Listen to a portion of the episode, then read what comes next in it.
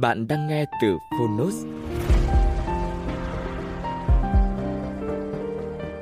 Hệ miễn dịch Khám phá cơ chế tự phòng chữa bệnh của cơ thể người Tác giả Daniel M. Davis Người dịch Trương Duy Hiệu Trần Tuấn Hiệp Độc quyền tại Phonos Omega Plus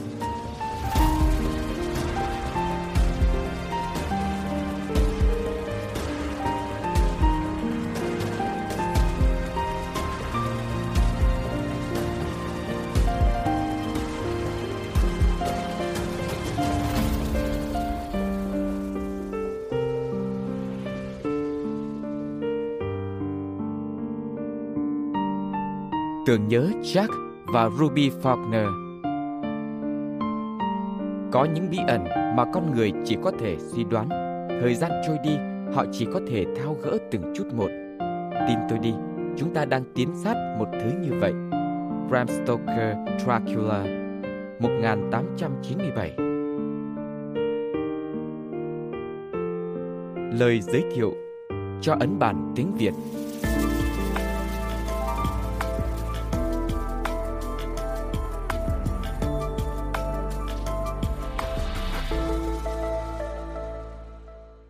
hệ miễn dịch đóng một vai trò quan trọng trong việc chăm sóc và bảo vệ sức khỏe. Khả năng chống lại bệnh tật và tự chữa lành của cơ thể là một trong những bí ẩn đối với các nhà khoa học và cũng là một điều kỳ diệu của tự nhiên. Trong những năm vừa qua, các nhà khoa học đã miệt mài nghiên cứu dẫn đến những tiến bộ lớn trong khám phá về hệ miễn dịch. Từ đó giúp tạo ra các giải pháp đột phá trong nâng cao tình trạng miễn dịch của cơ thể, giúp chống lại nhiều căn bệnh nguy hiểm như ung thư, tiểu đường, viêm khớp, vân vân. Miễn dịch học là một ngành lâu đời nhưng luôn được coi là lĩnh vực khoa học hiện đại bởi tính phức tạp cũng như những kiến thức mới về miễn dịch luôn được cập nhật từng giờ từng ngày. Việc nghiên cứu và viết sách về miễn dịch không phải chuyện dễ dàng. Song giáo sư Daniel M. Davis đã làm được điều đó. Ông đã cung cấp cho bạn đọc một góc nhìn khoa học nhưng cũng không kém phần thú vị về vai trò của hệ miễn dịch cũng như cách hoạt động của nó. Nghe cuốn sách này giống như việc bạn tự tìm hiểu về bản thân mình theo một cách khác, cách mà bạn chưa từng làm từ trước tới giờ. Davis đã khiến những thứ vô cùng phức tạp trở nên đơn giản và gần gũi hơn với cuộc sống hàng ngày. Trong cuốn sách này, Davis cũng không quên ghi lại những đóng góp của các nhà khoa học trong lĩnh vực miễn dịch trong suốt thời gian qua. Viện Y học ứng dụng Việt Nam xin hân hạnh giới thiệu tới bạn đọc Hệ miễn dịch, khám phá cơ chế tự phòng chữa bệnh của cơ thể người. Một cuốn sách đặc biệt sẽ kể cho bạn nghe về cuộc hành trình khám phá vũ trụ bên trong cơ thể chúng ta, hệ miễn dịch của con người. Những người yêu khoa học hẳn sẽ yêu thích cuốn sách này. Nhưng nếu bạn chưa tìm hiểu nhiều về khoa học, đặc biệt là y học, bạn cũng sẽ học được rất nhiều điều. Hãy cùng khám phá xem cơ thể giúp bạn chống lại bệnh tật như thế nào nhé.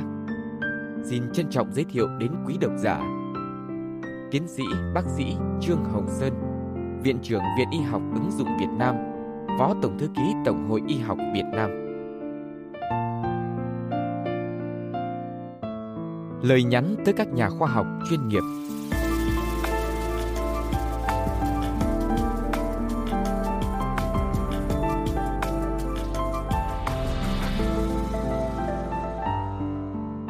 miễn dịch học là một chủ đề cực kỳ phong phú và tôi phải nói lời xin lỗi đến bất kỳ nhà khoa học nào có đóng góp mà tôi chưa thể gọi tên ở đây hoặc đã đề cập nhưng còn quá ngắn ngủi. Như P.G. Woodhouse đã viết trong Ánh trăng mùa hè 1937. Đó là một trong những trở ngại không thể tránh khỏi đối với một câu chuyện như thế này. Mà để theo dấu vận may của một số cá nhân, người dẫn chuyện buộc phải tập trung sự chú ý vào họ và vì thế mà bỏ qua những người mà đáng ra cũng được chú ý như thế. Thông qua các cuộc phỏng vấn với các nhà khoa học có liên quan và việc tìm đọc các tài liệu gốc, tôi cố gắng để mô tả những tiến bộ đã được hình thành như thế nào. Nhưng như bất kỳ một cuốn sách nào khác, nó chỉ có thể kể một phần của câu chuyện. Tổng quan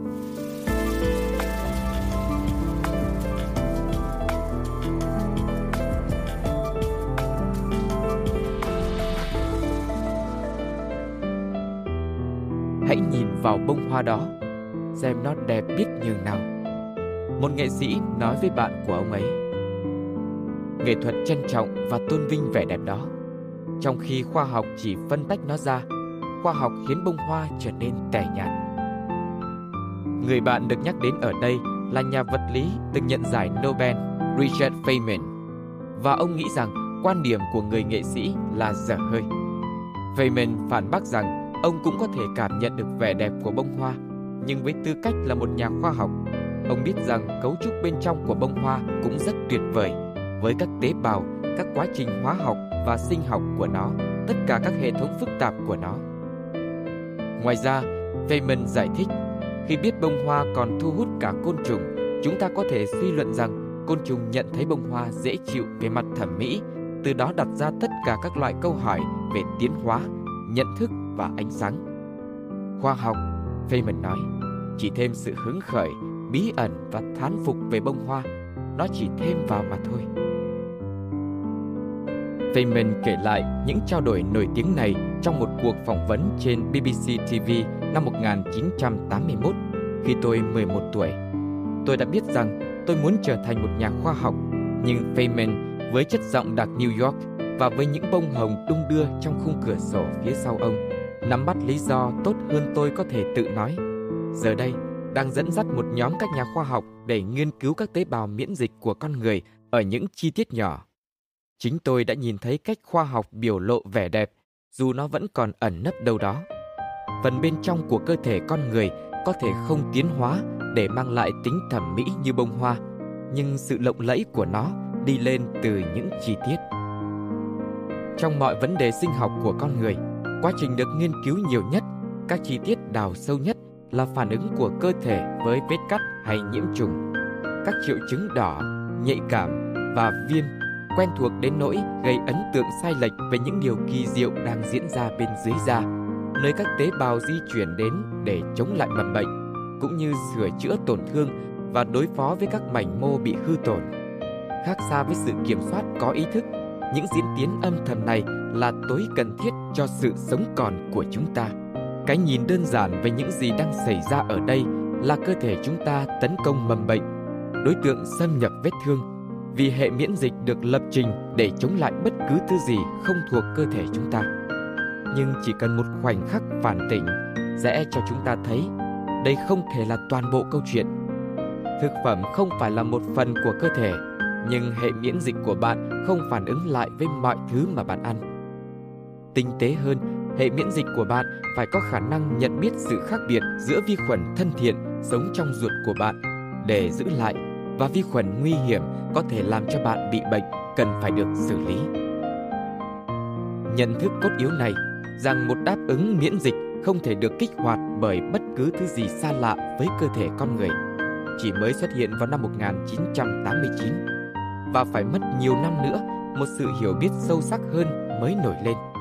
Trong lúc đó, trong cuộc phiêu lưu khoa học đầy khó nhọc, làm thay đổi cuộc chơi đã mở ra những hiểu biết về thế giới miễn dịch. Trong đó, nó thực sự tiết lộ miễn dịch là gì. Không phải là một vòng lặp đơn giản liên quan đến một vài loại tế bào miễn dịch, mà là một mạng lưới đa tầng luôn truyền dịch của các hệ thống nhỏ đan cài vào nhau, một trong những ranh giới hiểu biết khoa học phức tạp và quan trọng nhất chúng ta biết như cuốn sách này sẽ chỉ ra nhiều khám phá được tạo ra từ cuộc phiêu lưu này dẫn đến một cuộc cách mạng khoa học trong sự hiểu biết của chúng ta về cơ thể con người và được thiết lập để châm ngòi cho cuộc cách mạng về y học trong thế kỷ 21. Để bắt đầu, chúng ta cần nhận thức rằng khả năng của cơ thể chúng ta nhằm chống lại bệnh tật là liên tục thay đổi. Sức mạnh của hệ miễn dịch lúc tăng lúc giảm, bị ảnh hưởng bởi sự căng thẳng, tuổi già thời gian trong ngày và trạng thái thần kinh của chúng ta. Hệ miễn dịch của chúng ta ở trong sự thay đổi liên tục, sức khỏe của chúng ta như nghệ sĩ siết đi dây. Chẳng hạn, số lượng tế bào miễn dịch trong máu chúng ta có xu hướng đạt đến đỉnh điểm vào buổi tối và ở mức thấp nhất vào buổi sáng. Có nhiều thay đổi xảy ra với hệ miễn dịch trong buổi đêm khi cơ thể chúng ta bước vào một trạng thái hoạt động và sử dụng năng lượng khác. Và đến lượt hệ miễn dịch dường như nó bị ảnh hưởng bởi chất lượng của giấc ngủ của chúng ta. Thời gian ngủ giảm ít hơn 5 giờ mỗi đêm, tương đương với tăng nguy cơ cảm lạnh thông thường và viêm phổi.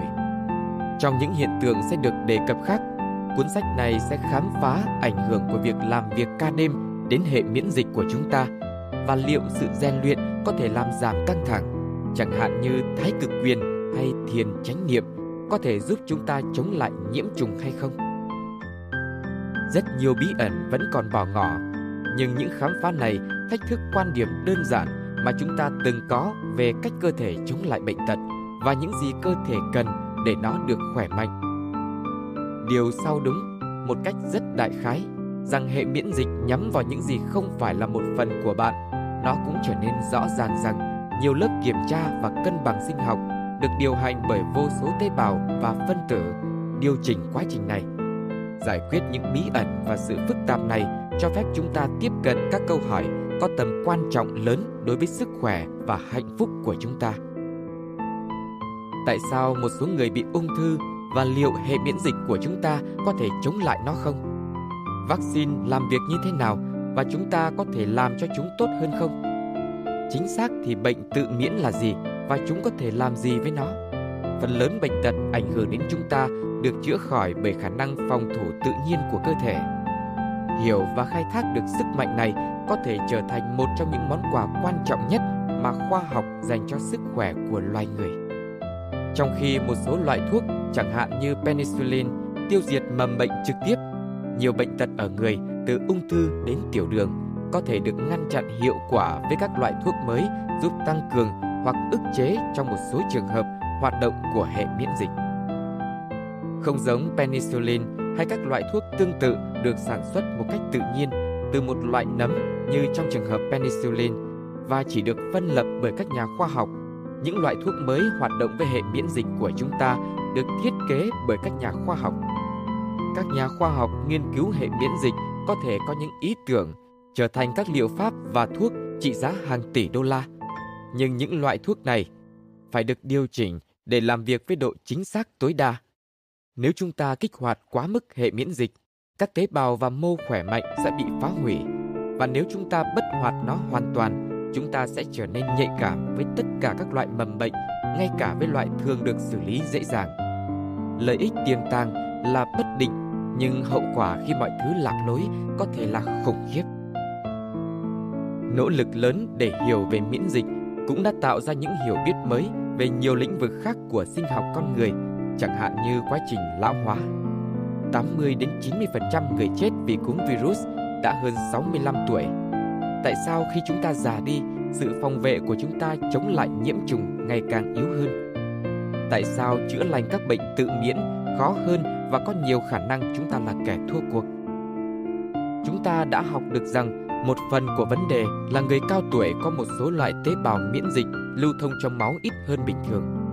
Một điều nữa là các tế bào miễn dịch ở người già kém hơn trong việc phát hiện bệnh. Cùng với những thách thức của lão hóa là thực tế rằng người cao tuổi thường phải vật lộn với chứng mất ngủ và căng thẳng. Điều này cũng ảnh hưởng đến hệ miễn dịch của chúng ta. Tìm hiểu xem mỗi yếu tố khác nhau này có ảnh hưởng như thế nào đến sức khỏe có thể cực kỳ khó khăn vì gần như không thể cô lập từng yếu tố một để khảo sát. Trong khi căng thẳng ảnh hưởng đến hệ miễn dịch của chúng ta nó có thể liên đới tới hiện tượng mất ngủ, làm cho việc nhận biết ảnh hưởng của mỗi yếu tố trở nên khó khăn.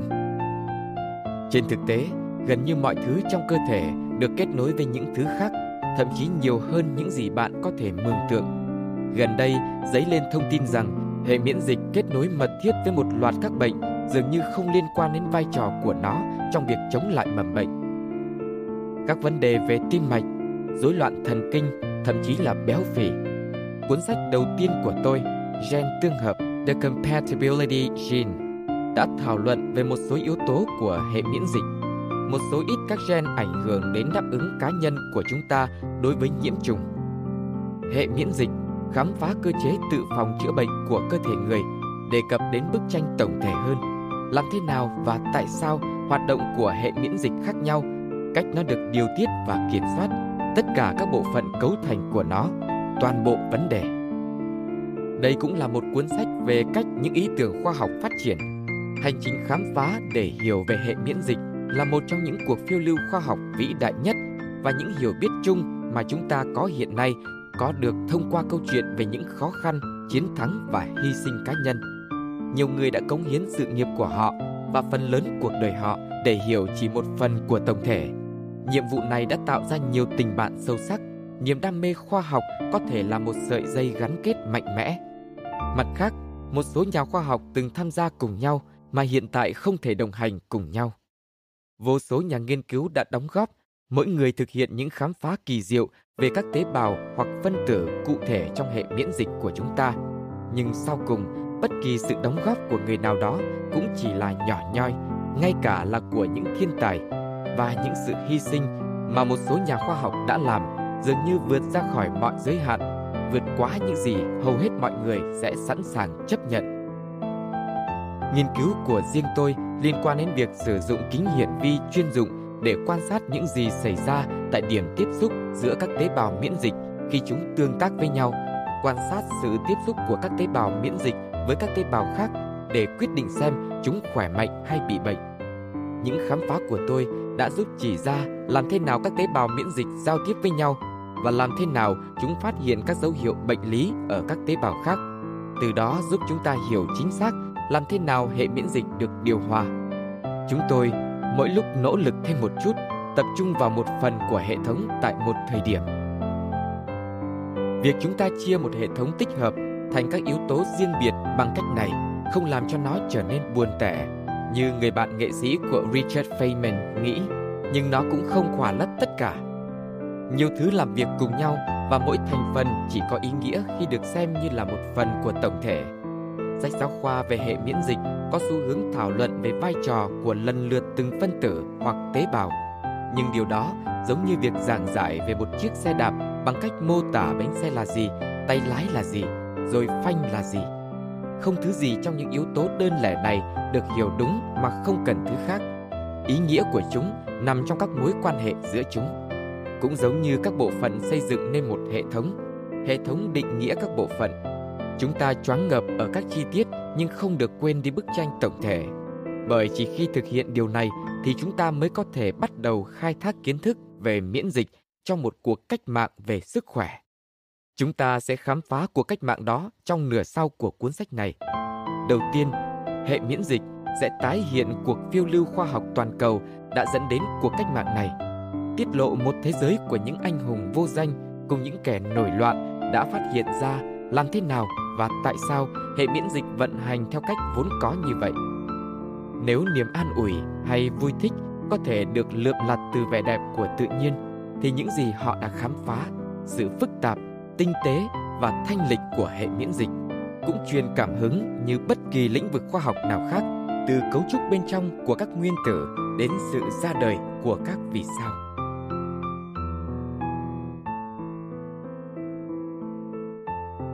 Phần 1. Cuộc cách mạng khoa học trong miễn dịch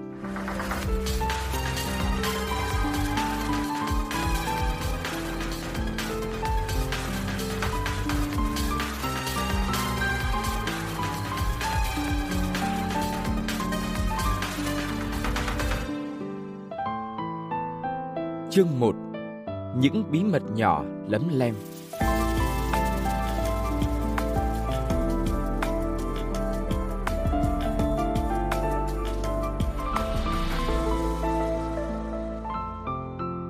Điều gì làm cho một cái gì đó trở nên vĩ đại?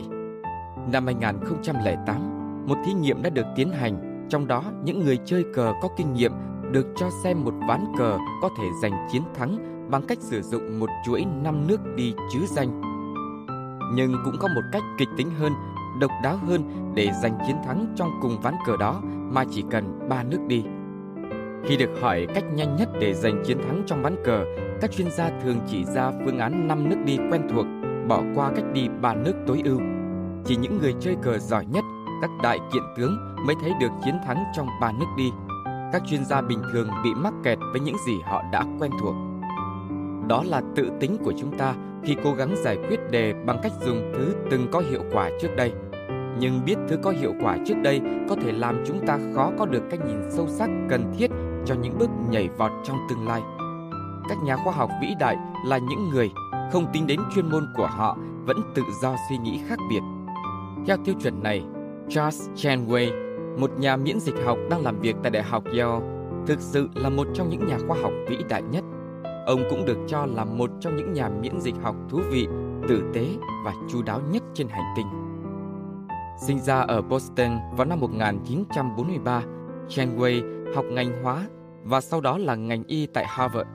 Con đường đến với ngành y của ông chịu ảnh hưởng từ người cha, một bác sĩ nhi khoa nổi tiếng ở Harvard và là trưởng khoa tại bệnh viện nhi Boston. Nhưng Chen Wei cảm thấy rằng phẫu thuật sẽ gắn chặt ông với cuộc đời của những quy trình lặp lại và ông đã quyết định chuyển hướng sang nghiên cứu cơ bản. Ông kết hôn khi còn trẻ, nhưng từ năm 1970, ở tuổi 27, ông chia tay người vợ Sally khi con họ lên một. Kết quả là ông cảm thấy cô đơn trong nhiều năm, nhưng đã có được thời gian và sự tự do cho sự nghiệp nghiên cứu của mình. Năm 1977, ông gia nhập Đại học Yale, nơi ông gặp người vợ thứ hai Kim Bottomley, cũng là một nhà miễn dịch học nổi tiếng. Năm 1989, Chen Wei chăn trở về cái mà ông gọi là bí mật nhỏ lấm lem trong sự hiểu biết của chúng ta về miễn dịch. Vấn đề liên quan đến vaccine và cách chúng hoạt động. Nguyên tắc cơ bản của việc tiêm chủng là dựa trên ý tưởng quen thuộc rằng sự nhiễm trùng do virus hay vi khuẩn gây ra được xử lý hiệu quả hơn nhiều nếu hệ miễn dịch của bạn đã gặp phải cùng một loại virus hoặc vi khuẩn đó trước đây. Vì vậy, theo niềm tin này, vaccine hoạt động bằng cách cho bạn tiếp xúc với phiên bản bất hoạt hoặc vô hại của vi sinh vật bằng cách kích thích hệ miễn dịch để tăng cường khả năng phòng thủ chống lại vi sinh vật. Nó chuẩn bị để cơ thể bạn phản ứng nhanh chóng khi gặp lại mầm bệnh này. Điều này diễn ra do các tế bào miễn dịch cụ thể được kích hoạt bởi một loại mầm bệnh cụ thể đã nhân lên và tồn tại trong cơ thể trong một thời gian dài. Rất lâu sau khi mầm bệnh này đã bị loại bỏ, nghĩa là chúng sẵn sàng hành động nếu chúng gặp lại một mầm bệnh. Và với điều này, có vẻ như là một trong những thành tựu y học vĩ đại nhất của loài người được giải thích chỉ trong một vài dòng. Nhưng tiến một bước sâu xa hơn thì hóa ra tiêm chủng cũng có một chút yếu tố của thuật giả kim trong nó. Bí mật nhỏ lấm lem là vaccine chỉ hoạt động tốt khi có mặt của cái gọi là chất bổ trợ.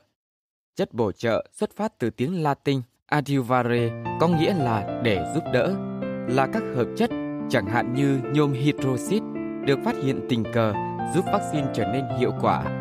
Ở một mức độ nào đó, việc nhôm hydroxit giúp vaccine có tác dụng dường như chỉ là một điều nhỏ nhặt, nhưng với Chenway, mẹo nhỏ này đã chỉ ra một kẽ hở trong hiểu biết cơ bản của chúng ta, bởi vì chưa ai thực sự giải thích được tại sao chất bổ trợ làm điều này hiểu biết về tiêm chủng rõ ràng là quan trọng, không khác gì việc cung cấp nước an toàn, thậm chí không cần kháng sinh đã từng cứu được nhiều mạng sống. Và Chen Wei đã quyết tâm tìm hiểu chính xác lý do tại sao chất bổ trợ là cần thiết. Khi làm như vậy, ông đã tìm một cách tiếp cận hoàn toàn mới về cách hệ miễn dịch của con người thực sự hoạt động. Việc sử dụng vaccine như một thủ thuật y khoa đã có từ lâu trước khi có bất kỳ kiến thức khoa học nào về cách thức hoạt động của quy trình này. Các mô tả đầu tiên về phương cách cứu người quan trọng này có thể đã được tìm thấy trong tri thức dân gian. Gây nhiễm có chủ ý để cung cấp sự bảo vệ, sự chủng ngừa đã được thực hành ở Trung Quốc, Ấn Độ và một số nước châu Phi từ lâu trước khi có bất kỳ thủ thuật y khoa nào được chính thức áp dụng. Tuy nhiên, câu chuyện khoa học bắt đầu năm 1721 khi dịch bệnh đậu mùa làm cho Hoàng gia Anh lo lắng đặc biệt cho sự an toàn của con cháu họ.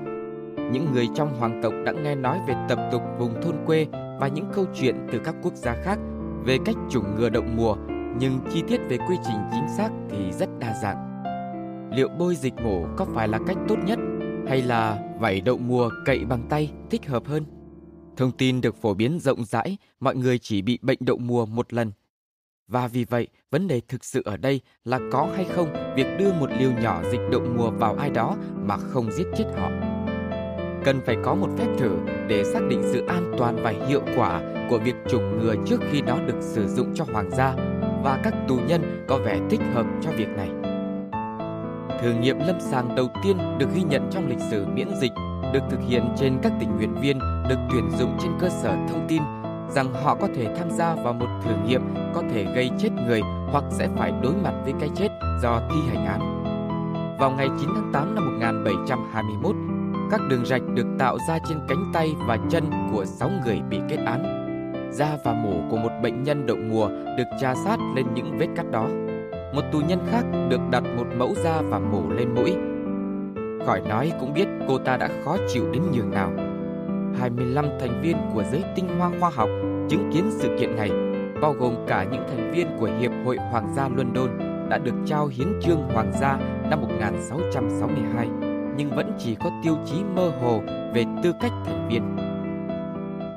Phù hợp với tri thức dân gian, mỗi tù nhân bị bệnh với các triệu chứng động mùa trong một hoặc hai ngày và sau đó phục hồi người phụ nữ bị bôi mủ đậu mùa lên mũi cho thấy các triệu chứng trầm trọng hơn nhưng cũng đã hồi phục sau đó. Vào ngày 6 tháng 9 năm 1721, vua George đệ nhất đã ân xá cho các tình nguyện viên bị kết án và họ đã được thả tự do. Hệ miễn dịch của họ đã cứu họ thoát khỏi hai bản án tử hình, giá treo cổ và bệnh đậu mùa. Vài tháng sau, vào ngày 17 tháng 4 năm 1722, hoàng thân và công nương Sue Wales, những người trong 5 năm sau đó sẽ trở thành vua George đệ nhị và nữ hoàng Caroline, đã trùng ngừa cho hai cô con gái của họ. Sự kiện này được tất cả các tờ báo đăng tải và tạo ra sự quan tâm đáng kể đến việc chủng ngừa. Một lời nhắc nhở rằng các nhà lãnh đạo cấp cao hoặc người nổi tiếng có ảnh hưởng rất lớn đến thái độ của công chúng đối với các ý tưởng khoa học mới. Mặc dù vậy, quy trình này vẫn còn gây tranh cãi, một phần bởi vì một số người tuyên bố sự can thiệp này đã đi ngược lại với tự nhiên hoặc thiên chúa. Chẳng hạn, một nhà truyền giáo London đã nói về sự thực hành nguy hiểm và đầy tội lỗi của chủng ngừa vào năm 1722. Nhưng cũng bởi vì có khoảng 2% số người tham gia chủng ngừa đậu mùa có chủ đích đã chết. 48 năm sau, người đàn ông 21 tuổi tên Edward Jenner bắt đầu 3 năm đào tạo tại Bệnh viện St. George, London dưới sự hướng dẫn của John Hunter, một trong những bác sĩ phẫu thuật và giải phẫu học nổi tiếng nhất ở Anh. Hunter giúp trao dồi các kỹ năng quan trọng và nuôi dưỡng niềm đam mê thực nghiệm của Jenner. Nhưng ông không bao giờ được thấy người học trò của mình thành công như thế nào. Hunter mất năm 1793, 3 năm trước khi Jenner khám phá ra cách để tránh nguy cơ cấp của việc chủng ngừa trong khi vẫn duy trì được hiệu quả của nó. Là một bác sĩ vùng nông thôn, đã dành phần lớn cuộc đời ở miền quê nhỏ bé vùng Berkeley, Gloucestershire. Jenner đã quen với thực tế là những người vắt sữa không bao giờ bị bệnh đậu mùa. Ý tưởng mang tính khai sáng của ông có lẽ xuất phát từ việc họ tiếp xúc với bệnh đậu mùa bò. Một loại nhiễm virus nhẹ mà con người có thể mắc phải từ bò, cung cấp sự bảo vệ chống lại bệnh đậu mùa.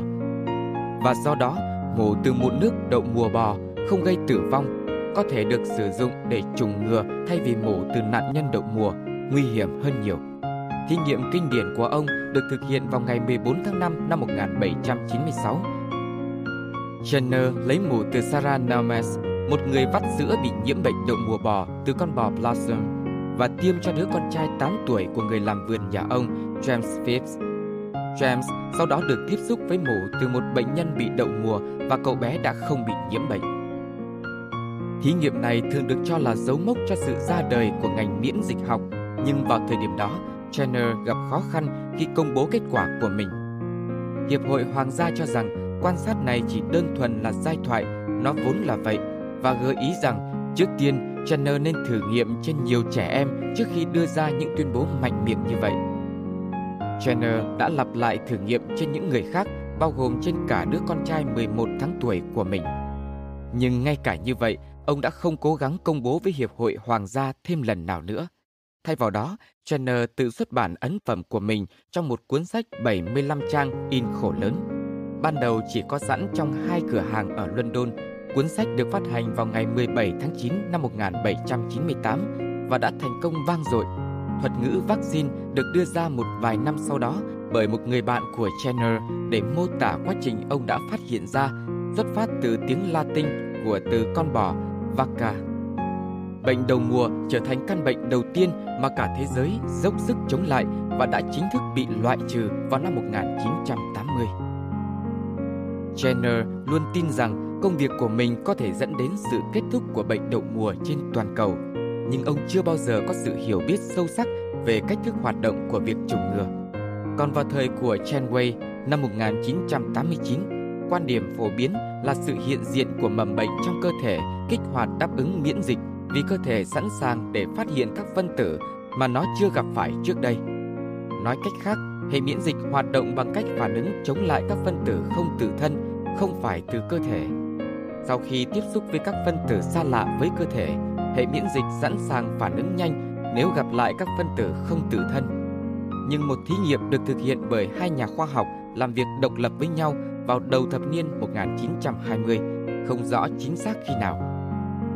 Không khớp với quan điểm đơn giản về tiêm chủng này và điều đó làm Chenway rất bối rối. Thí nghiệm này do nhà sinh vật học người Pháp Gaston Ramon và bác sĩ Alexander Glennie ở London thực hiện. Từng người phát hiện ra rằng một phân tử protein do vi khuẩn gây bệnh bạch hầu gây ra, độc tố bạch hầu, có thể bị bất hoạt bởi nhiệt và một lượng nhỏ hóa chất formalin. Điều này có nghĩa là nó có thể được sử dụng như một loại vaccine an toàn chống lại căn bệnh này. Tuy nhiên, điều ngạc nhiên là khi phân tử protein bất hoạt được tiêm vào động vật, khả năng miễn dịch mà nó tạo ra chỉ tồn tại trong thời gian ngắn. Hiện tượng này gây một chút tò mò tại thời điểm đó và gần như bị lãng quên. Nhưng nhiều thập niên sau, Janeway lập luận rằng protein từ vi khuẩn là không tự thân, không phải là một phần của cơ thể con người và như vậy, theo quan điểm thống nhất của thập niên 1980, không có lời giải thích nào cho lý do tại sao nó sẽ không hoạt động tốt như một vaccine. Chenway tự hỏi rằng làm thế nào mổ từ dịch đậu mùa bò có tác dụng như một loại vaccine, trong khi các phân tử protein như độc tố bạch hầu được phân lập từ vi khuẩn thì lại không hiệu quả. Glennie là một người nghiện công việc và mặc dù rất nhút nhát và không dễ gần, ông có kỹ năng tổ chức nghiên cứu của mình, hợp lý hóa các quy trình để ông và đồng nghiệp có thể thực hiện số lượng lớn các thí nghiệm với hiệu quả cao. Ông không có thời gian để phân tích thống kê thích hợp, kết quả hoặc là rõ ràng và hữu ích, hoặc nghi ngờ và vô giá trị.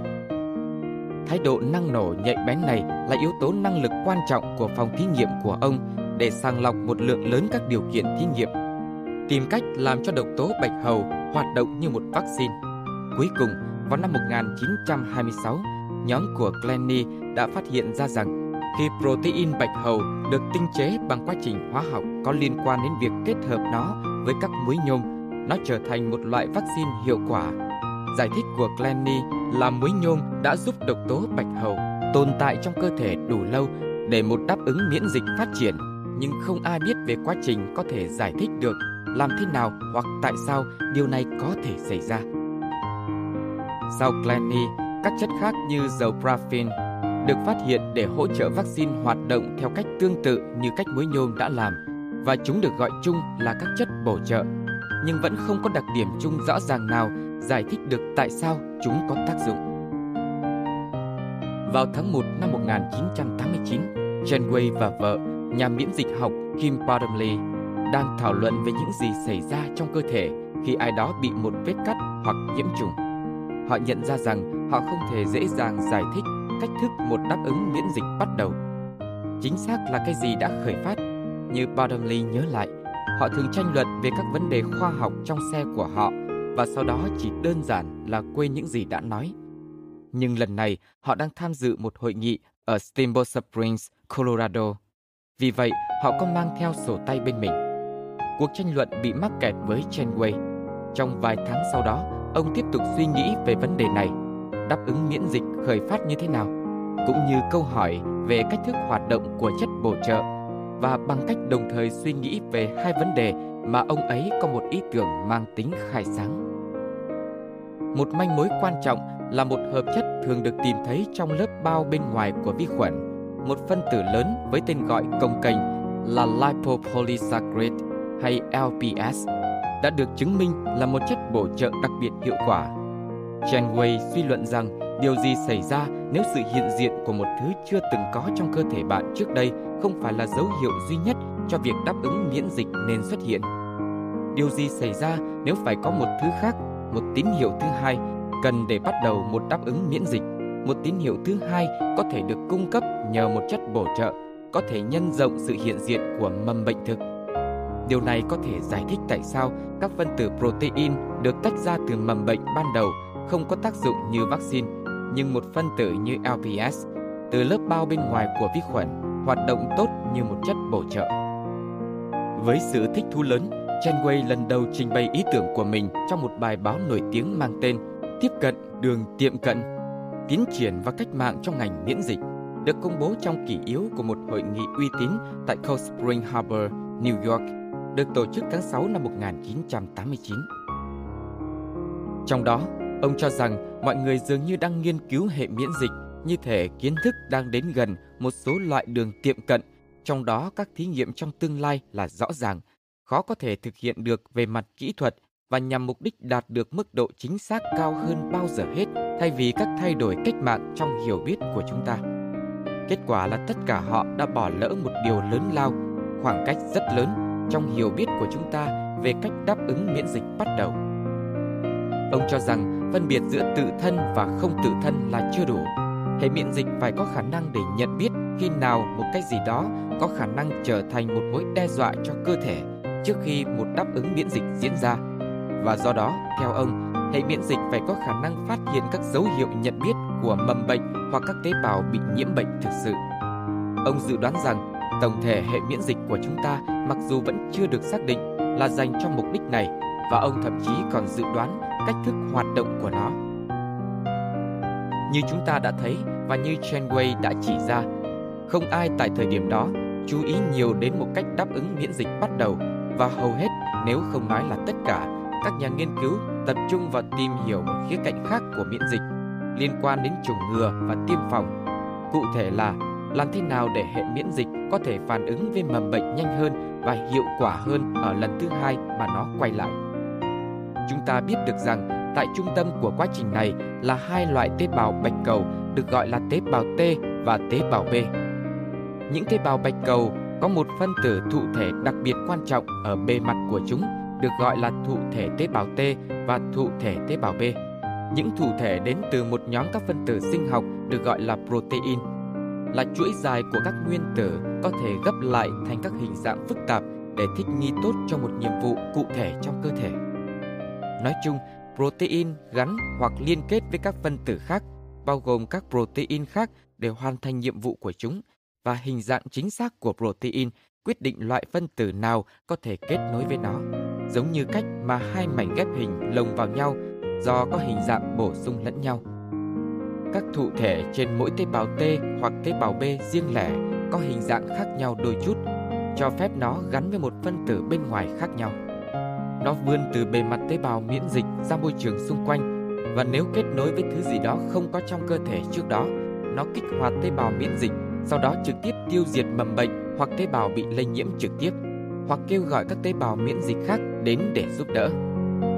Điều quan trọng là tế bào miễn dịch được kích hoạt cũng nhân lên tăng sinh trong cơ thể với nhiều tế bào có cùng thụ thể với cấu dạng hữu ích. Một số tế bào loại này ở lại trong cơ thể một thời gian dài. Đây là những gì mang lại cho hệ miễn dịch một bộ nhớ đối với mầm bệnh đã gặp phải trước đây. Tất nhiên, đây là mấu chốt về cách thức hoạt động của tiêm chủng. Điều quan trọng là bản thân các thụ thể trên tế bào T và tế bào B không tự tạo ra được liên kết với mầm bệnh những thủ thể này có hình dạng ngẫu nhiên ở phần tận cùng, cho phép chúng khớp vào tất cả các loại phân tử. Cách mà cơ thể đảm bảo chúng chỉ gắn vào mầm bệnh là một trong những điều kỳ diệu vĩ đại nhất của hệ miễn dịch và nó hoạt động như sau. Mỗi tế bào T và tế bào B có được thụ thể của nó khi phát triển trong tủy xương. Sự biến đổi gen khi tế bào phát triển mang lại cho mỗi tế bào một thụ thể với hình dạng độc nhất. Nhưng trước khi vào máu, Từng tế bào T và tế bào B riêng lẻ được kiểm tra xem liệu thụ thể của nó có khả năng gắn với các tế bào khỏe mạnh. Nếu có, thì tế bào T hoặc tế bào B đó bị loại bỏ bởi vì chúng sẽ gây ra nguy hiểm cho cơ thể. Theo cách này, chỉ có những tế bào T và tế bào B không tấn công các tế bào khỏe mạnh được phép lưu hành để bảo vệ cơ thể. Và cũng theo logic đó, nếu một thụ thể trên tế bào T hoặc tế bào B gắn với một cái gì đó thì cái đó phải là một phân tử không có trong cơ thể trước đây. Nói một cách chính thống, đây là cách thức hệ miễn dịch có thể phân biệt tự thân, các thành phần của cơ thể với không tự thân, bất cứ thứ gì không phải là một phần của cơ thể. Theo Chen Wei dự đoán thì đây không phải là toàn bộ câu chuyện. Cụ thể, ông dự đoán rằng phải có các thụ thể mà ông gọi là các thụ thể nhận dạng mẫu, không ngẫu nhiên được tạo ra và sau đó được chọn, thay vào đó Chúng có hình dạng cố định khớp đặc hiệu với mầm bệnh hoặc tế bào nhiễm bệnh, hay đúng hơn là mô hình phân tử chỉ được tìm thấy trên mầm bệnh hoặc tế bào miễn dịch. Bởi vì điều này cho thấy một cách đơn giản hơn nhiều để các tế bào miễn dịch phát hiện mầm bệnh so với quá trình phức tạp của việc hình thành các tế bào miễn dịch với các thụ thể có hình dạng ngẫu nhiên và sau đó loại bỏ những tế bào có thể phản ứng chống lại các tế bào khỏe mạnh Chenway đề xuất rằng các thụ thể với hình dạng cố định có thể tiến hóa đầu tiên để chống lại bệnh tật và chỉ sau này khi sự sống trên trái đất trở nên phức tạp hơn, hệ miễn dịch phức tạp phát triển theo, bao gồm các tế bào T và tế bào B. Hệ thống đơn giản hơn của các thủ thể nhận dạng mẫu cố định mà Chenway dự đoán là một phần của hệ thống thường được gọi là miễn dịch bẩm sinh. Ngược lại với khía cạnh hệ miễn dịch của chúng ta dựa trên khả năng ghi nhớ của nó về nhiễm trùng trong quá khứ, được gọi là miễn dịch thích ứng. Thuật ngữ miễn dịch bẩm sinh đã được sử dụng trước Janeway để mô tả cơ chế phòng thủ sớm được cung cấp bởi da, chất nhầy và các hành động ngay lập tức của các tế bào miễn dịch di chuyển vào vết cắt hoặc vết thương. Nhưng đối tượng chỉ được đưa ra trong một vài trang trong sách giáo khoa, bao gồm cả cuốn sách bán chạy nhất được viết bởi chính Janeway. Điều khiến ý tưởng của Chenway mang tính cách mạng là ông đã cơ bản thay đổi tuyên bố về sứ mệnh của hệ miễn dịch. Trước Chenway, lý do tồn tại của hệ miễn dịch là để phản ứng chống lại những thứ chưa bao giờ tồn tại trong cơ thể trước đó. Nhưng Chenway nói rằng hệ miễn dịch phải phản ứng với những thứ chưa từng ở trong cơ thể bạn trước đây và từ mầm bệnh. Nhìn nhận lại, hệ miễn dịch rõ ràng cần phải làm nhiều hơn là chỉ đơn thuần phản ứng lại với những thứ chưa từng có trong cơ thể trước đây. Những thứ như thức ăn, vi khuẩn đường ruột vô hại hoặc bụi từ không khí, tất cả không phải là một phần của cơ thể con người, không gây nguy hiểm và không nên kích hoạt đáp ứng miễn dịch. Nhưng như George Bernard Shaw đề cập vào năm 1930, khoa học không bao giờ có thể giải quyết một vấn đề mà không làm tăng thêm 10 vấn đề nữa bỏ qua một bên vấn đề lớn nhất mà ý tưởng của Shenway phải đối mặt, đó là sự thiếu bằng chứng thực nghiệm để củng cố chúng. Còn có một vấn đề lý thuyết nữa, mầm bệnh tăng số lượng nhanh chóng. Làm thế nào mầm bệnh nhân lên nhanh chóng là một vấn đề khó hiểu. Một tế bào ở người bị nhiễm virus có thể tạo ra 100 phần tử virus mới. Điều này có nghĩa là chỉ cần 3 bản sao của một loại virus trải qua 4 vòng sao chép mất khoảng vài ngày có thể tạo ra 300 tỷ phần tử virus mới. Không chỉ các virus mới hoạt động như thế này, các vi khuẩn phân chia cứ sau mỗi 20 phút trong điều kiện tối ưu, có nghĩa là một vi khuẩn có thể sản sinh 5.000 tỷ tỷ. 5 nhân 10 mũ 21 vi khuẩn trong một ngày, thứ có vẻ giống như số lượng ngôi sao trong vũ trụ. Trên thực tế, mầm bệnh không thể nhân lên đến mức như vậy trong cơ thể con người bởi vì mức tăng trưởng như vậy đòi hỏi một lượng tài nguyên không giới hạn nhưng ngay cả như vậy, mầm bệnh đạt đến số lượng lớn nhanh chóng, nhanh hơn nhiều tốc độ sinh sản khiêm nhường của mỗi cặp đôi chúng ta, khoảng hai đứa con trong suốt cuộc đời. Điều này dẫn đến một vấn đề quan trọng với ý tưởng của Chen Wei Mỗi lần một mầm bệnh sinh sản, nó thu được những thay đổi ngẫu nhiên trong gen của nó, các đột biến và thông qua những thay đổi này dường như có khả năng, nếu không nói là chắc chắn, rằng một số sẽ mất đi nhận diện phân tử được phát hiện bởi hệ miễn dịch. Nói cách khác, trong toàn bộ quần thể virus hoặc vi khuẩn, một trong số đó sẽ tình cờ bởi vì chúng rất đông có được một sự thay đổi di truyền dẫn đến thay đổi một phần của mầm bệnh mà thụ thể nhận dạng mẫu được thiết kế để khớp vào. Các mầm bệnh thiếu mẫu phân tử sẽ thoát khỏi sự phát hiện của hệ miễn dịch và dễ dàng nhân lên. Chen Wei nhận ra điều này và vì vậy ông dự đoán rằng mẫu đã được nhận dạng nên là sản phẩm của một quá trình phức tạp và quan trọng trong vi sinh vật. Nói cách khác, cấu trúc chỉ điểm của một mầm bệnh sẽ phải là một cái gì đó rất quan trọng đối với vòng đời của nó để mầm bệnh cực kỳ khó, nếu không nói là không thể thay đổi nó. Chen Wei đã có bằng chứng cho thấy mầm bệnh có những tính năng như thế này. Cả hai đều thuộc về bản chất của sự sống còn và cũng như tính dễ bị tấn công của chúng. Bởi vì một tính năng như vậy là thứ cho phép penicillin hoạt động. Mỗi khi một vi khuẩn phân chia, nó cần xây dựng một thành tế bào để bao bọc hai tế bào con. Điều quan trọng là quá trình này phức tạp đến mức vi khuẩn không thể dễ dàng thay đổi nó. Penicillin hoạt động bằng cách can thiệp vào giai đoạn cuối của quá trình.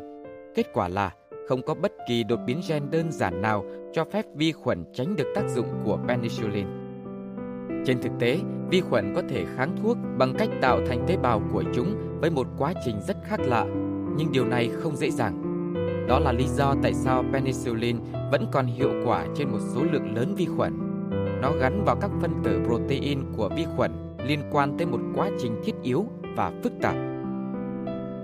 Một nhà khoa học nhớ lại rằng khi Chenway trình bày bài báo cáo của mình, khán giả đã tò mò nhưng chưa bị thuyết phục.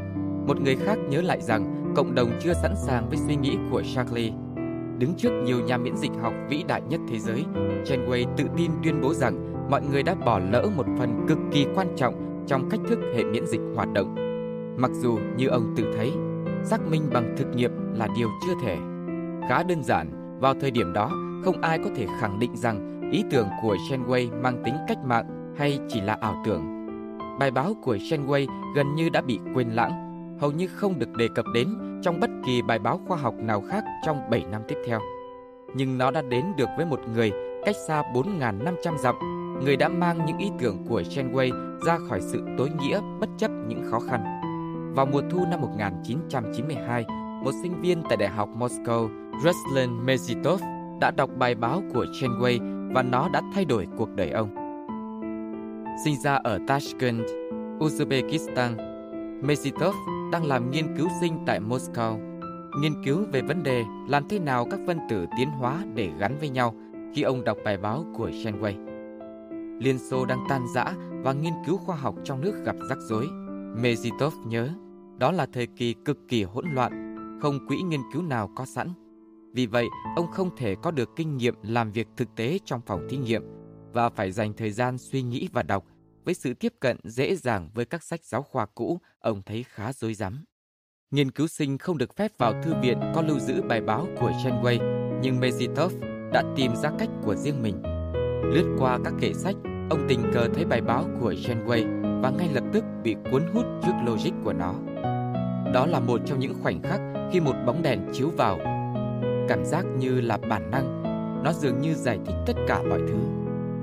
Ông đã dành một nửa tiền chu cấp hàng tháng của mình cho việc sao chụp bài báo. Háo hức thảo luận thêm về ý nghĩa của nó, Mezitov bắt đầu gửi email đến cho Chenway. Để làm như vậy, ông đã được phép sử dụng tài khoản email của Khoa có giới hạn 300 từ mỗi ngày do các khoản chi phí. Mezitov nhớ lại cách ông đã lưu tin nhắn của mình cho Chenway vào một đĩa mềm mà sau đó ông đưa cho người phụ trách chiếc máy tính được kết nối Internet ở Đại học Moscow. Bất kỳ phản hồi nào cũng sẽ được sao chép vào một đĩa mềm và trả lại cho ông ấy theo cách đó. Chenway tự hào với những ý tưởng về miễn dịch bẩm sinh và cảm thấy mất tinh thần vì chúng đã bị ngành miễn dịch học chính thống phớt lờ. Vì vậy, ông đã rất vui mừng khi nhận được email từ một sinh viên ở Moscow muốn thảo luận thêm.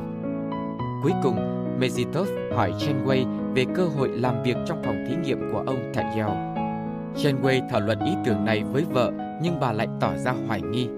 Cùng lúc đó, Mezitov đã giành được một suất học bổng nghiên cứu để làm việc trong 3 tháng tại Đại học California, San Diego. Ông đã mượn tiền từ một người anh em để chi trả tiền máy bay và bắt đầu làm việc ở đó vào năm 1993. Viết phần mềm có thể quét và sắp xếp mã di truyền, một lĩnh vực nghiên cứu mới tại thời điểm đó điều quan trọng là ông trình bày một báo cáo hội thảo về công việc của mình bằng thứ tiếng Anh bồi với sự tham dự của Chủ tịch Hiệp hội Miễn dịch học Mỹ lúc đó, Richard Darden. Darden đã rất ấn tượng. Mezitov nói rằng học bổng của ông sẽ sớm kết thúc và ông đã liên lạc với Chenway qua email và rất thích làm việc ở đó. Vì vậy, Darden để lại một tin nhắn trên máy trả lời của Chenway để nói rằng ông nghĩ Mezitov là một nhà khoa học giỏi vào buổi sáng tiếp theo, Mezitov nhận được một email từ Shenway nói rằng ông có thể làm việc trong nhóm của Shenway. Vào ngày 2 tháng 1 năm 1994, cuối cùng Mezitov đã gặp mặt trực tiếp Shenway. Cả hai đều là những nhà tư tưởng lớn, đam mê ý tưởng và một quan hệ đối tác và tình bạn trọn đời bắt đầu. Nhiệm vụ trước mắt của hai người là tìm hiểu xem liệu các tế bào miễn dịch của người có thực sự có các thụ thể nhận dạng mẫu có khả năng phát hiện các dấu hiệu nhận biết của mầm bệnh hay không. Tất cả những gì họ cần chỉ là một ví dụ, nhưng vấn đề này lại thật khó khăn và tệ hơn là Mezitov có quá ít kinh nghiệm thực tế. Như Ruador đã viết trong cuốn sách thiếu nhi cuối cùng của ông, thật là một ý tưởng hay khi nhìn toàn bộ thế giới quanh bạn bằng con mắt lạc quan vì những bí mật lớn nhất luôn ẩn giấu ở những nơi khó ngờ nhất. Và điều này cũng đúng với Mezitov. Người mà thành công cuối cùng có nguồn gốc từ một nơi khó ngờ, côn trùng. Giống như chúng ta, côn trùng cũng đang bị mầm bệnh đe dọa, chẳng hạn như vi khuẩn và nấm. Như nhà khoa học Pierre Joly đã lưu ý giữa thập niên 1960, côn trùng dường như không bao giờ bị nhiễm trùng cơ hội. Làm việc tại Strasbourg, joly quan sát điều này ngay cả khi ông ghép nội tạng từ côn trùng này sang côn trùng khác và phỏng đoán rằng côn trùng phải có một số dạng phòng thủ miễn dịch cực mạnh. Jolie thu nhận vào phòng thí nghiệm của mình một nghiên cứu sinh 23 tuổi tên Jules Hoffman, người say mê nghiên cứu côn trùng vì cha ông là một nhà côn trùng học.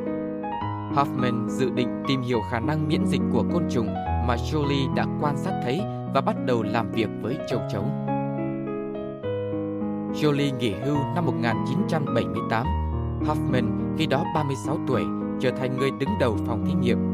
Theo thời gian, Hoffman đã đưa sự tập trung của nhóm ra khỏi châu chấu và chuyển hướng vào một loài ruồi nhỏ, Drosophila, ăn và sinh sản trên trái cây. Ruồi giấm ban đầu được sử dụng để nghiên cứu vào đầu thập niên 1900 bởi vì chúng rất dễ nuôi giữ với một chế độ ăn uống đơn giản từ phế liệu thực phẩm và có một vòng đời ngắn trong 2 tuần.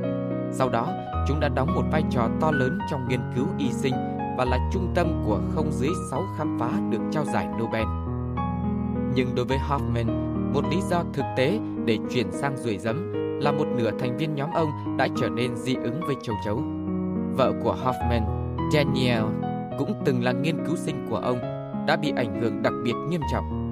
Nhóm nghiên cứu đã tiêm vi khuẩn vào ruồi giấm và sau đó định kỳ kiểm tra khả năng tiêu diệt các vi khuẩn khác của máu ruồi giấm. Khi máu ruồi giấm có được các đặc tính kháng khuẩn, Hoffman biết rằng một đáp ứng miễn dịch đã được kích hoạt. Nhóm của ông sau đó tìm cách trả lời hai câu hỏi quan trọng. Những loại phân tử nào đã giúp cho máu ruồi giấm khả năng diệt mầm bệnh? Và thứ hai, những gen nào kiểm soát đáp ứng miễn dịch của ruồi giấm? Câu hỏi đầu tiên hóa ra khá dễ trả lời. Các loại phân tử đặc hiệu là các đoạn ngắn của protein được gọi là peptide đã được xác định trong bướm đêm như là chất kháng khuẩn và nhóm Huffman tìm thấy các phân tử tương tự trong ruồi giấm cùng với những chất khác có khả năng tiêu diệt các loài mầm bệnh. Chẳng hạn, từ 100.000 con ruồi giấm, nhóm của Huffman đã phân lập peptide mà ruồi giấm sử dụng để diệt nấm. Ngày nay, điều này có thể được thực hiện bằng cách sử dụng khoảng 20 con ruồi giấm. Để trả lời câu hỏi thứ hai, gen nào quan trọng đối với một đáp ứng miễn dịch ở ruồi. Hóa ra việc Hoffman lựa chọn ruồi giấm làm đối tượng cho những thắc mắc của ông là rất quan trọng bởi vì cấu trúc di truyền của loài côn trùng này đang được nghiên cứu trong các phòng thí nghiệm khác cho rất nhiều mục đích khác nữa. Công việc riêng biệt này đã cho nhóm của Hoffman những manh mối quan trọng. Một trong số đó là một gen từ côn trùng có tên là Tow, xuất phát từ tiếng Đức, có nghĩa là vĩ đại có vai trò quan trọng trong sự phát triển của phôi ruồi giấm, tương tự như một gen trên người được gọi là thụ thể IL1, được biết là có vai trò trong hệ miễn dịch. Hơn nữa, một số gen nhất định có ở cả ruồi giấm và người với tên gọi các yếu tố phiên mã NF, kappa-B. Gần đây đã được phát hiện có ý nghĩa quan trọng đối với đáp ứng miễn dịch của con người. Được thôi thúc bởi những khám phá mới này, nhóm của Hoffman bắt đầu thử nghiệm xem liệu ruồi với những gen đặc trưng bị bất hoạt có gặp bất kỳ sự khó khăn nào trong việc đối phó với nhiễm trùng hay không. Những thí nghiệm quan trọng đã được thực hiện bởi Bruno Lemaitre, người đã gia nhập nhóm của Hoffman vào tháng 11 năm 1992. Qua một loạt các thí nghiệm kéo dài từ năm 1993 đến năm 1995, ông phát hiện ra rằng ruồi phụ thuộc vào gen thầu để có thể loại trừ nấm nhiễm đây là một khám phá ngoạn mục, chứng minh rõ ràng rằng các gen liên quan đến sự phát triển phôi ở ruồi giấm cũng là một phần của hệ miễn dịch của nó và ngay lập tức được công nhận là đúng. Vào tháng 9 năm 1996, trang bìa của một trong những tạp chí khoa học uy tín nhất thế giới, Cell, xuất hiện một bức ảnh nổi bật của một con ruồi với gen Toil bị bất hoạt, bị nấm phủ mờ xung quanh.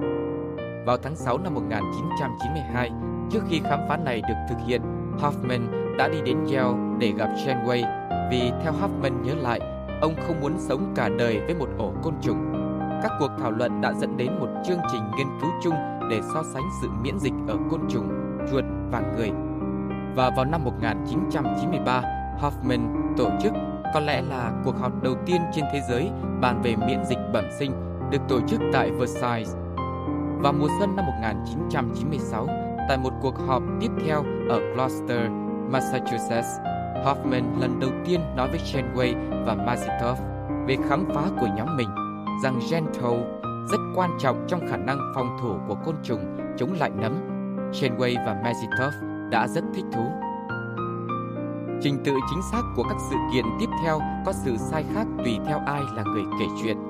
Mazitov nói rằng ông đã làm việc trên một gen người tương tự như Thâu trong một thời gian, trong khi những người khác cho rằng những khám phá ở côn trùng đã dẫn dắt ông và Chenway tìm kiếm thứ gì đó tương tự ở người sau đó.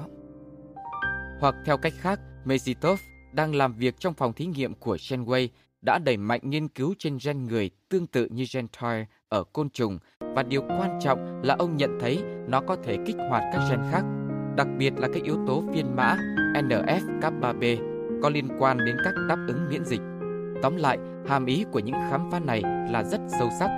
Chúng đã cho thấy rằng các dạng sống khác nhau như côn trùng và con người chia sẻ một di sản di truyền để chống lại bệnh tật. Các nhóm nghiên cứu khác sau đó đã phát hiện ra nhiều gen hơn ở chuột cũng như con người, giống như gen Tau ở côn trùng. Chúng được gọi chung là các gen thụ thể giống như Tau, Toll-like receptor, TLR được đặt tên như một tập hợp các gen, trong đó mỗi gen mã hóa cho một protein thụ thể tương tự như gen thâu ở côn trùng và có 10 gen như vậy ở người. Khi công việc tiến triển, mỗi gen đã được gắn cho một con số. Gen thâu ở người được Mejitov nghiên cứu đầu tiên giờ đây được gọi là TLR4.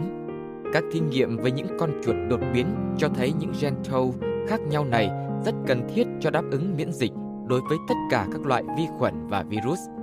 Mặc dù vậy, trong khi rõ ràng Gentile bằng cách nào đó có vai trò quan trọng trong miễn dịch, không ai thực sự biết được chúng hoạt động như thế nào cho đến ngày 5 tháng 9 năm 1998.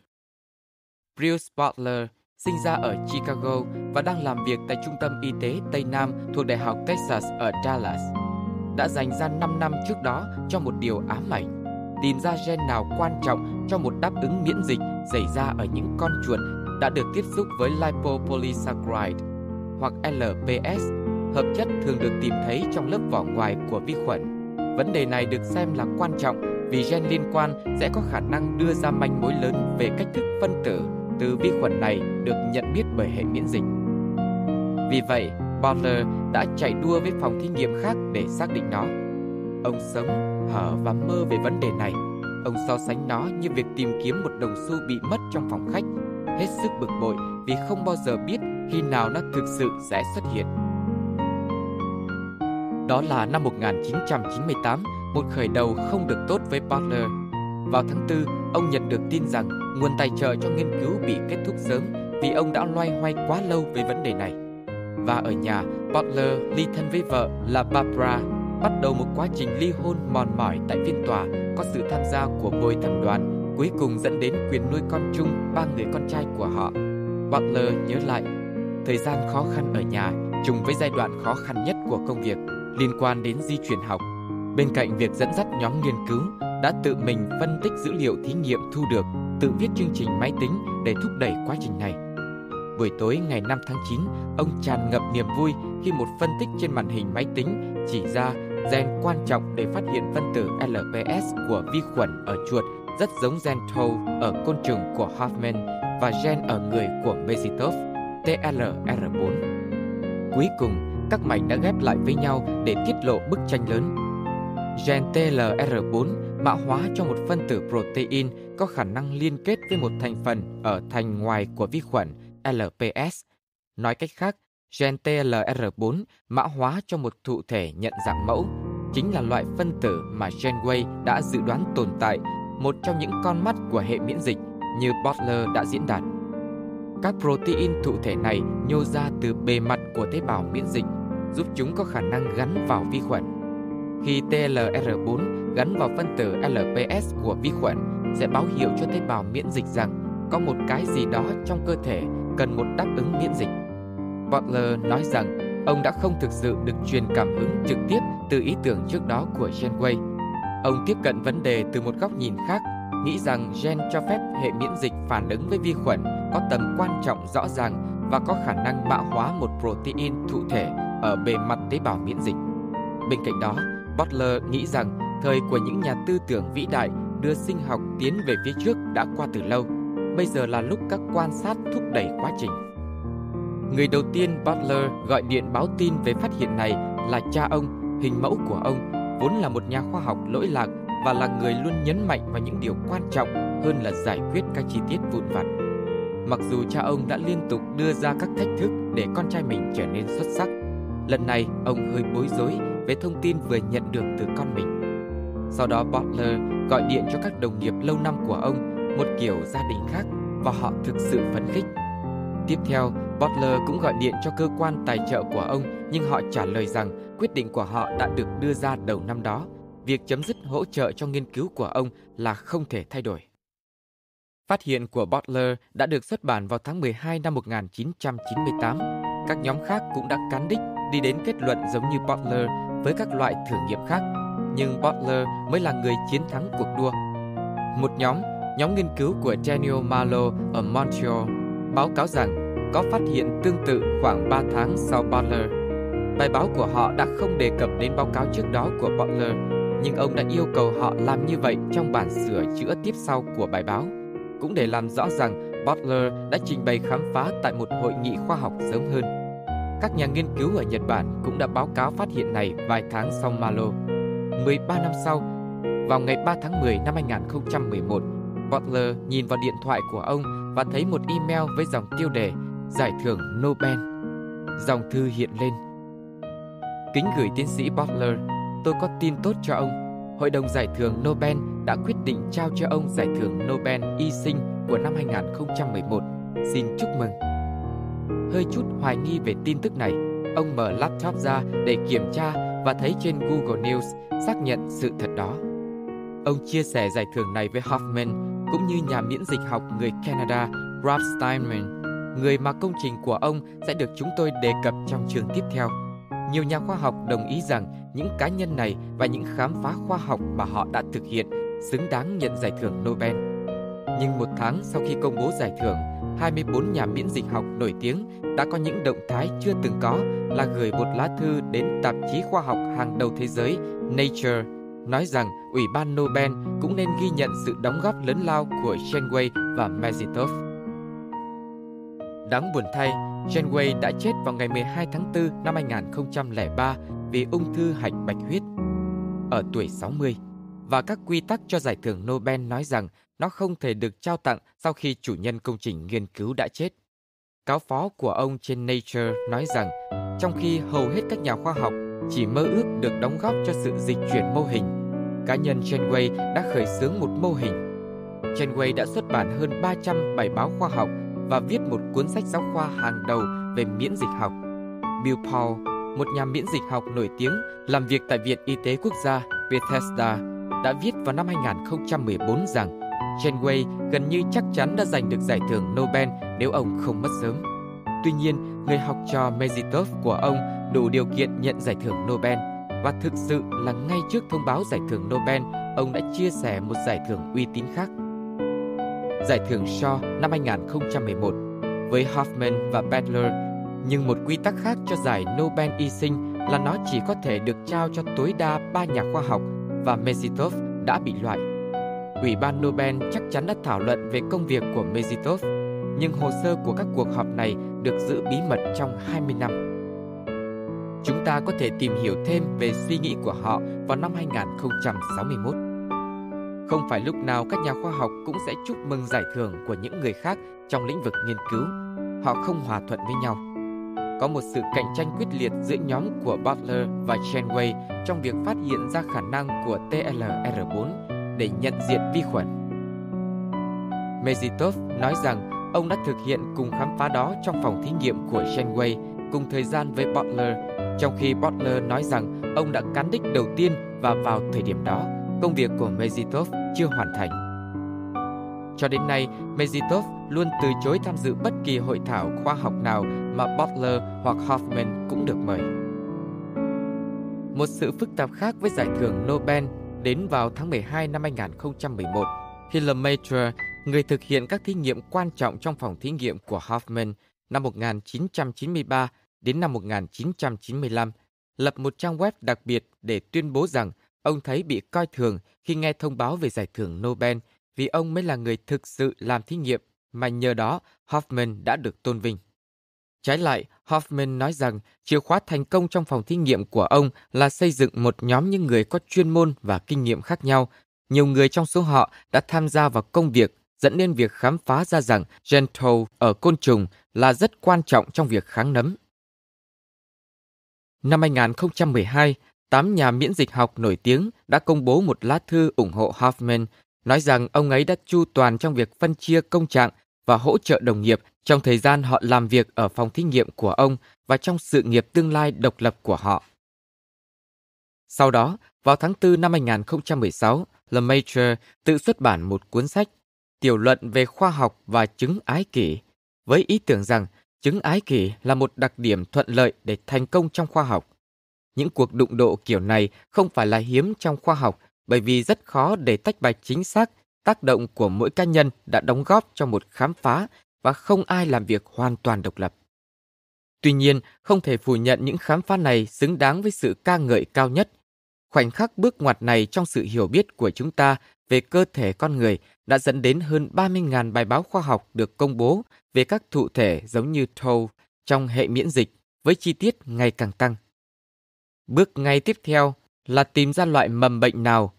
Mỗi thụ thể được đánh số có thể nhận diện, trong khi TLR4 gắn vào một phân tử trong thành ngoài của vi khuẩn LPS, TLR5 và 10 gắn vào các phân tử được tìm thấy trong khí sinh trùng. TLR3, 7 và 8 phát hiện một số loại virus và cứ thế. Nhiều nghiên cứu theo sau cũng tiết lộ rằng các thụ thể giống như TOL chỉ là một loại thụ thể nhận dạng mẫu có nhiều loại khác với những cái tên dườm già như các thụ thể ilicom hóa, nucleotide, các thụ thể lectin loại C và các thụ thể giống gen cảm ứng retinoic acid 1, RIC1. Không chỉ mỗi thụ thể nhận dạng mẫu có thể phát hiện một loại mầm bệnh khác nhau, mỗi loại cũng được định vị khác nhau trong cơ thể, phân bố chiến lược ở một nơi mà mầm bệnh có thể được tìm thấy chẳng hạn TLR4 nằm trên bề mặt của nhiều tế bào bạch cầu để tìm vi khuẩn bao gồm E. coli và Salmonella. Trong khi đó, một thụ thể nhận dạng mẫu khác, rig 1 được định vị bên trong các tế bào để tìm kiếm các dấu hiệu nhận biết của một loại virus xâm nhập, chẳng hạn như cúm. Một thụ thể quan trọng trong việc phát hiện các loại nấm như Candida albicans, chịu trách nhiệm về bệnh tưa miệng vươn ra từ bề mặt của các tế bào miễn dịch rất thạo trong việc bao bọc và tiêu diệt nấm. Một trong các nhóm nghiên cứu những chi tiết này được dẫn dắt bởi Shizuo Akira tại Đại học Osaka, Nhật Bản. Một người ít nói nhưng công bố nhiều. Trước những khám phá này, khả năng miễn dịch bẩm sinh chỉ đơn thuần được xem là một cách phòng thủ mơ hồ. Chẳng hạn, giống như cách mà da có thể được coi là rào cản đơn giản chống lại tất cả các loại mầm bệnh xâm nhập vào cơ thể. Nhưng khi vô số các thụ thể nhận dạng mẫu đã được phát hiện mỗi loại được trang bị để phát hiện các loại mầm bệnh cụ thể và kích hoạt phản ứng phù hợp với mối đe dọa, rõ ràng là hệ miễn dịch bẩm sinh phức tạp hơn nhiều so với sự mường tượng trước đây. Hệ miễn dịch bẩm sinh không chỉ phát hiện sự hiện diện của mầm bệnh mà còn có thể nhận ra loại mầm bệnh hiện diện và chỉ đạo đáp ứng miễn dịch phù hợp.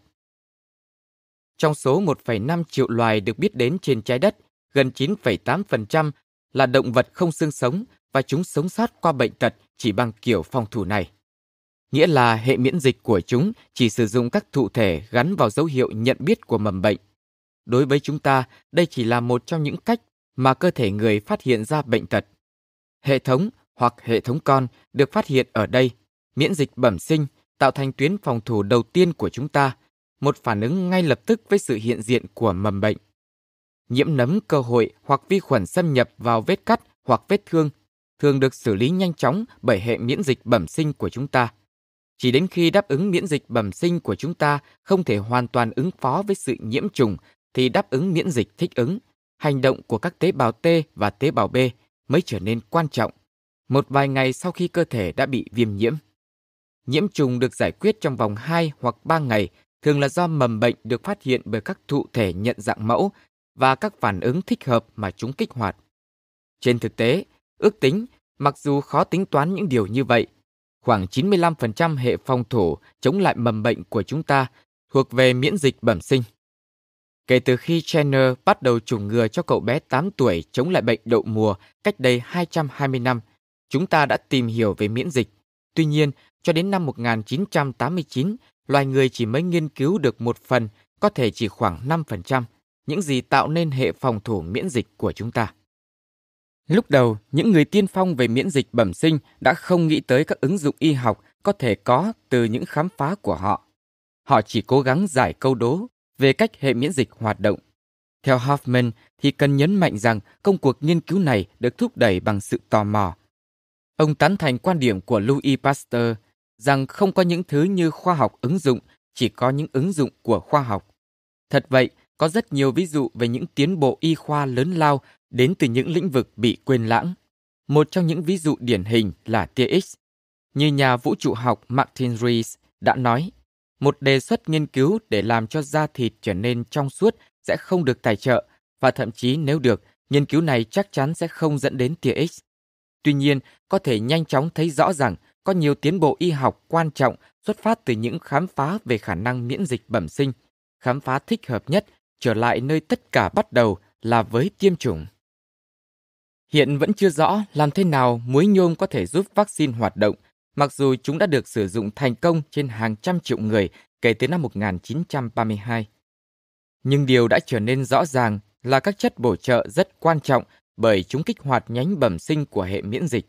Kết quả là, thay vì sử dụng muối nhôm, các chất bổ trợ có thể được thiết kế riêng để kích hoạt phản ứng bẩm sinh – bằng cách sử dụng các phân tử đã được xác định làm mục tiêu cụ thể của thủ thể nhận dạng mẫu. Kết quả là các công ty dược phẩm đã thay đổi quan điểm của họ về nghiên cứu vaccine từ một lĩnh vực có triển vọng tương đối thấp về lợi nhuận tài chính đến một lĩnh vực có thể sinh lợi. Điều này cùng với nỗ lực của các tổ chức từ thiện như Bill và Melinda Gates Foundation, nơi tài trợ nghiên cứu về chất bổ trợ mới cho vaccine sốt rét, đã khiến miễn dịch bẩm sinh là một chủ đề luôn nóng hổi kể từ những khám phá tiên phong hồi thập niên 1990. Một thành công y học sớm là một phân tử tương tự như LPS, được chấp thuận tại Mỹ vào năm 2009 để sử dụng trong vaccine chống lại virus u nhú ở người Human Papilloma Virus HPV gây ra ung thư cổ tử cung. Có khả năng tôi chỉ đang suy đoán ở đây rằng Ủy ban Nobel đã chờ đợi những lợi ích y học này được rõ ràng trước khi trao giải thưởng về khả năng miễn dịch bẩm sinh. Đôi khi phải chờ đợi quá lâu như Shenway. Dù sao đi nữa, thực tế là phải mất đến 20 năm để biến ý tưởng của Shenway thành bất kỳ ứng dụng y học nào. Nêu bật một nguyên do về việc hầu hết các nghiên cứu dựa trên sự tò mò nhận được tài trợ từ chính phủ chứ không phải từ các quỹ thương mại. Các ứng dụng y khoa khác là khả thi Butler và những người khác nghĩ rằng trong tương lai gần có thể giúp các bệnh nhân bị bệnh tự miễn bằng các loại thuốc mới giúp ngăn chặn hoạt động của các thụ thể giống như thô. Các chất ức chế thụ thể giống như thô cũng có thể giúp ngăn ngừa các vấn đề trong ghép tạng, cũng là kết quả của một đáp ứng miễn dịch không mong muốn. Trong trường hợp này, hệ miễn dịch của bệnh nhân phản ứng chống lại nội tạng được cấy ghép. Trong khi sự can thiệp y tế tác động lên hệ miễn dịch bẩm sinh của chúng ta vẫn đang được theo đuổi. Những khám phá này mở ra một không gian mới, nơi những loại thuốc mới có thể hoạt động, làm thế nào các hệ thống con khác nhau, miễn dịch bẩm sinh và miễn dịch thích ứng kết nối với nhau. Đây là vấn đề tiếp theo để chúng ta tìm hiểu. Tôi từng hỏi Mezitov rằng liệu ông có cho rằng Shenway có nét đặc thù nào, thứ quan trọng trong khả năng dự đoán nhiều điều, từ nhiều năm trước những người khác. Ông trả lời một cách tự tin rằng nhiều nhà khoa học có một ý tưởng lớn mà họ gắn bó trong suốt sự nghiệp của họ. Tuy nhiên, Genway giống như những người sáng tạo luôn có rất nhiều ý tưởng và trên hết ông không bao giờ sợ sai.